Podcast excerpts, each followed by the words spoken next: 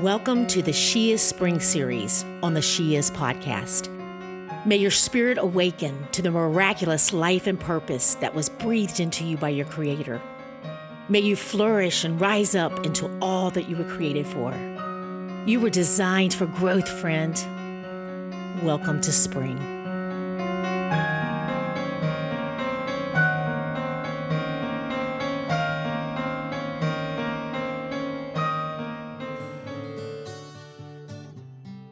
Hey everyone.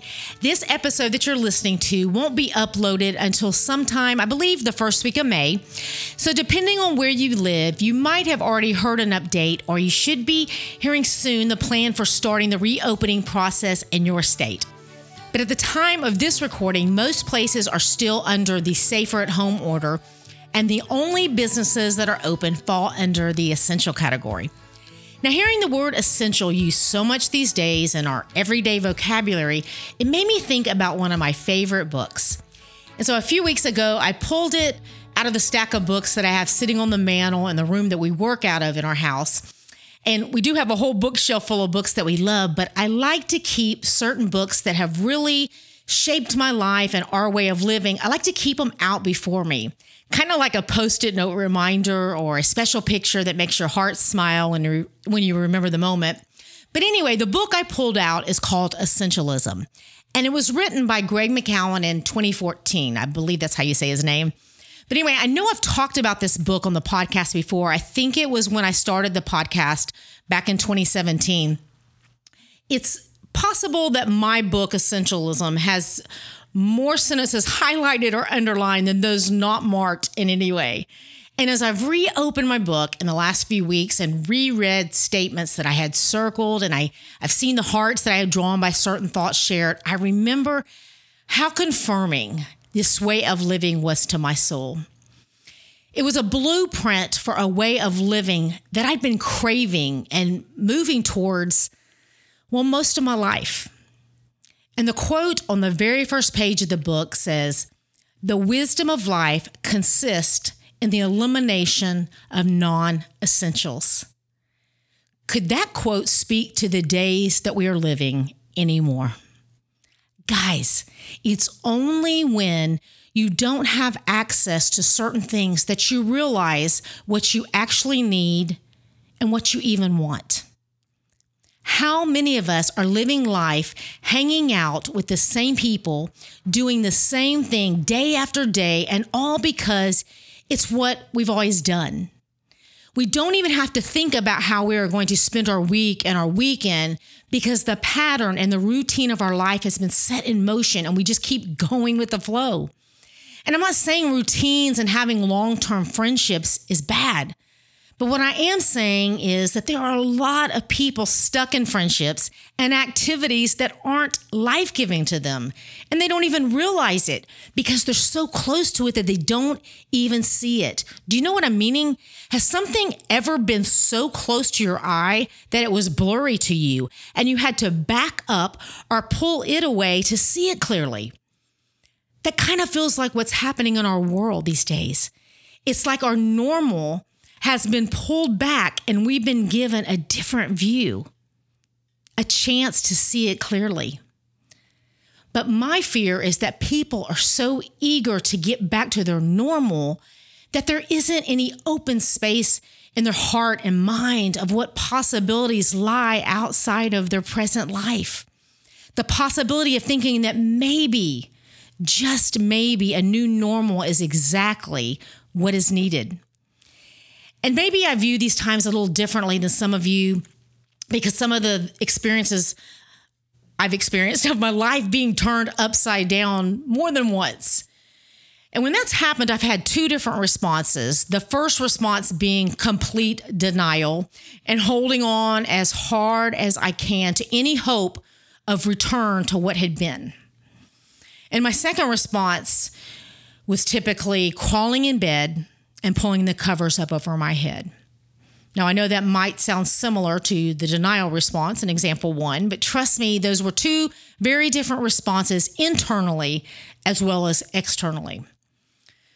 But here's what I know to be true for me after walking through my normal being disruptive. When at some point I got honest with myself and I got honest with God, clarity started rising up, and all I saw was the goodness of God leading me and fulfilling what He started in me. You see, I've prayed some prayers and I started saying yes to God from a young age, and many times since I've said yes. And some of those were big, hard yeses that I meant from the bottom of my heart. And one day I realized that all those things that felt like crushing disappointments, they weren't actually failures, but faithfulness. God's faithfulness in answering my heart's true desire, all the things that I had said yes to over all the years. He was being faithful to my heart's cry. Now, I know that might sound confusing. Trust me, it was confusing to me too until it wasn't. He knew the truth of what my soul's cry was to living out the life that I was created to live. And I had said yes to that so many times. But so many times I had tried to help him out with that plan and with all the best intentions. And I do believe that we have a huge part, a huge role in being co laborers with him in living out the life that he's created us for. But he knows me better than I know myself. And his view and his perspective is much more on point than mine. So I trust him with my whole heart. And I'm continuing to follow and I'm and continuing to be led by him. But I know me so. I know that he's going to have to continue to rework my life's map a few more times as I veer off exits that aren't my exit. But here's the thing that I want you to hear today God is so, so patient with us. And it doesn't matter how many exits I veer off, how many times I blow it, how many times that you and I get off track. He is right there opening up a way for us where there was no way. A way filled with His grace and His mercy for us to live out the life that He has purposed for us.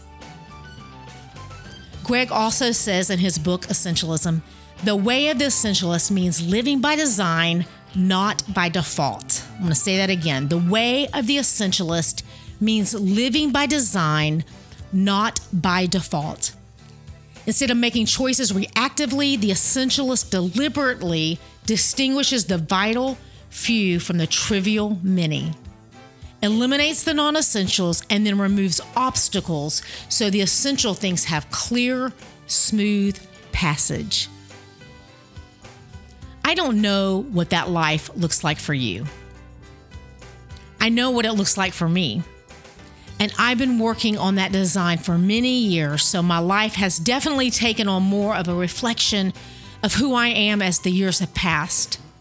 But you are the only one that knows deep down in your heart and soul what that looks like for you. And my prayer during this time is that whatever needs to fall away in our lives, Let's let it fall. And may we only rebuild what is in our future. And you know what that means? May the spring cleaning continue. Love you guys.